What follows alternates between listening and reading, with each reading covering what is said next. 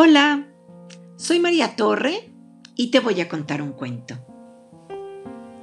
El gigante egoísta, escrito por Oscar Wilde, abreviado e ilustrado por Alexis Deacon, publicado por Ediciones Ecaré.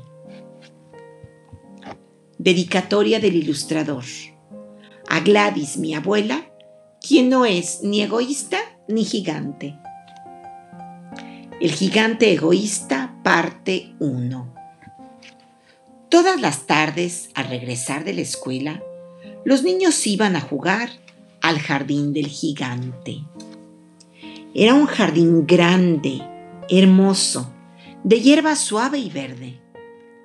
Esparcidas sobre la hierba había bellas flores como estrellas y doce árboles de melocotón que al llegar la primavera florecían con delicados pétalos de color rosa y perla, y en otoño se cargaban de ricas frutas. Los pájaros cantaban tan dulcemente que a veces los niños paraban de jugar para escucharlos. Un día, el gigante regresó a casa ¿Qué está pasando aquí? Gritó con una voz áspera, y los niños se fueron corriendo. Mi jardín es mi jardín, dijo el gigante. Cualquiera lo sabe, y no permitiré que nadie juegue en él, solo yo. Así que construyó un alto muro alrededor y puso un letrero que decía, Prohibido el paso era un gigante muy egoísta. Llegó la primavera y todo estaba florecido y lleno de pájaros revoloteando. Solo en el jardín del gigante egoísta aún era invierno. Los pájaros no querían cantar porque no había niños y los árboles se olvidaron de florecer. Las únicas que estaban contentas eran la nieve y la escarcha. La primavera se ha olvidado de este jardín, decían. Podremos vivir aquí todo el año. La nieve cubrió la hierba y la escarcha pintó todos los árboles de plata. Entonces invitaron al viento del norte a quedarse con ellas. Y ahí fue.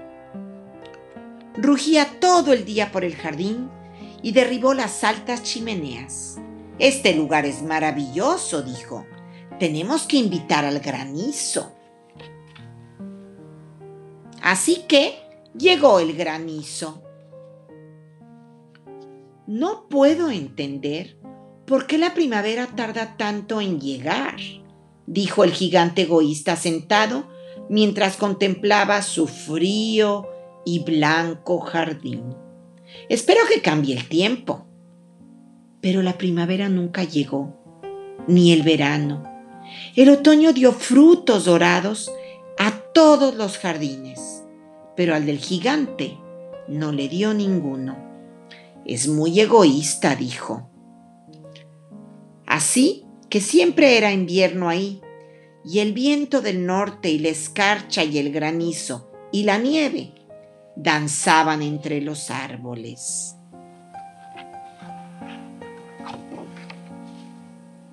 Una mañana, el gigante estaba despierto en su cama cuando oyó una linda melodía.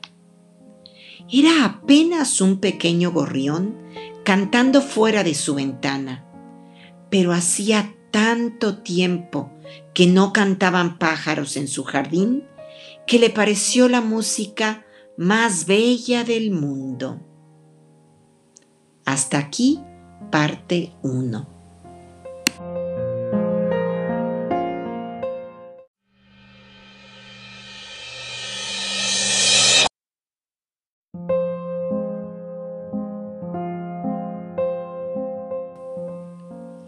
Hola, soy María Torre y te voy a seguir contando el cuento del gigante egoísta, parte 2. Una mañana, el gigante estaba despierto en su cama cuando oyó una linda melodía.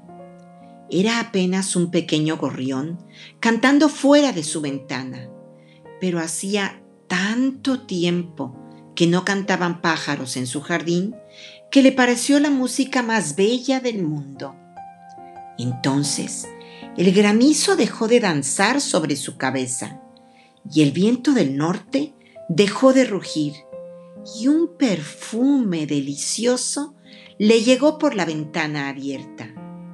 Creo que por fin llegó la primavera, dijo el gigante, y saltó de la cama para mirar hacia afuera. ¿Y qué vio? Vio un espectáculo maravilloso. Los niños habían entrado a través de un pequeño agujero en el muro y estaban sentados en las ramas de los árboles. En cada árbol había uno, y los árboles estaban tan contentos con el regreso de los niños que se habían llenado de capullos y movían las ramas suavemente sobre sus cabezas. Solo en un rincón era invierno todavía. Era el rincón más lejano del jardín y allí estaba un niño pequeño. Era tan pequeño que no alcanzaba las ramas del árbol y le daba vueltas llorando amargamente. El pobre árbol seguía cubierto de escarcha y nieve, y el viento del norte soplaba y rugía alrededor. El corazón del gigante se conmovió al verlo. ¡Qué egoísta he sido! se dijo. Ahora sé por qué la primavera no llegaba. Bajó las escaleras sigilosamente, abrió la puerta y salió al jardín. Pero cuando los niños lo vieron, se asustaron tanto que salieron corriendo y el invierno retornó al jardín otra vez. El niño pequeño fue el único que no huyó. Sus ojos estaban tan llenos de lágrimas que no vio al gigante. El gigante se le acercó, lo colocó suavemente en su mano y lo subió al árbol. El árbol inmediatamente floreció y los pájaros llegaron a cantar en él. El niño pequeño le dio un abrazo al gigante y lo besó. Y los otros niños, al ver que el gigante ya no era malvado, regresaron corriendo y con ellos regresó la primavera. Este jardín es ahora de los niños, dijo el gigante, y con una hacha inmensa derribó el muro. Y cuando la gente del pueblo fue al mercado al mediodía, encontró al gigante jugando con los niños en el jardín más hermoso que habían visto en su vida. Y colorín colorado, este cuento se ha acabado.